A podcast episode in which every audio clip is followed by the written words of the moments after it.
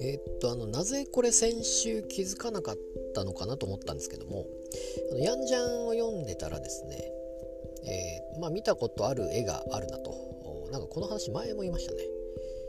見たことある絵だと思ったらあアルマだったっていうアルマを描いてる人だったって話を前多分したと思うんですけどもまたしてもですねあれこの絵見たことあるなと。思って誰描いてんのかな？みたいなこう見てたら「あ真風が吹く全何巻」みたいな書いてましてあ真風が吹くの人だと。いうことでですねこれ、えー、今回今日気づいた第2回だったので第2回目だったので先週から始まったってことですよねおそらくは。ということで先週これ気づかなかったので第1回見てないんですけども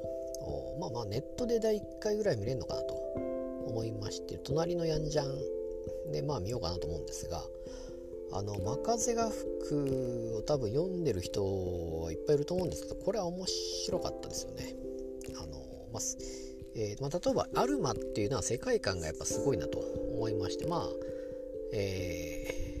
ー、まあ、全体的にすごいいい感じ、まあ、近未来 SF で。で真風が吹くっていうのは、現代でも通用するようなこと、まあ、普通に現代の話ですよね。あれは。で、え、一般的にまあ別にありえてもおかしくないような感じの、まあ、世界観というか、まあ、普通の話というかそれでいてあれだけ面白いみたいな感じでしたけども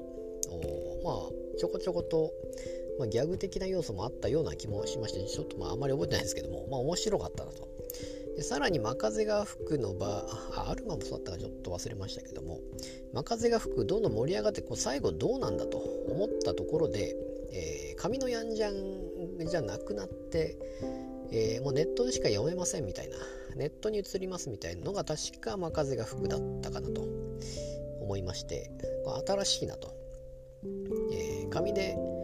あこれ前も話したかな。紙でやっといてそれをネットに流すという動線張ってるというこのヤンジャンなかなかすごいなと思った話を前にしたかもしれないですけれども、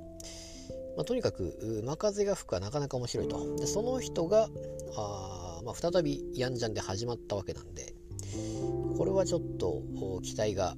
高いなと思いまして、まあ、今後見ていこうかなと思っております。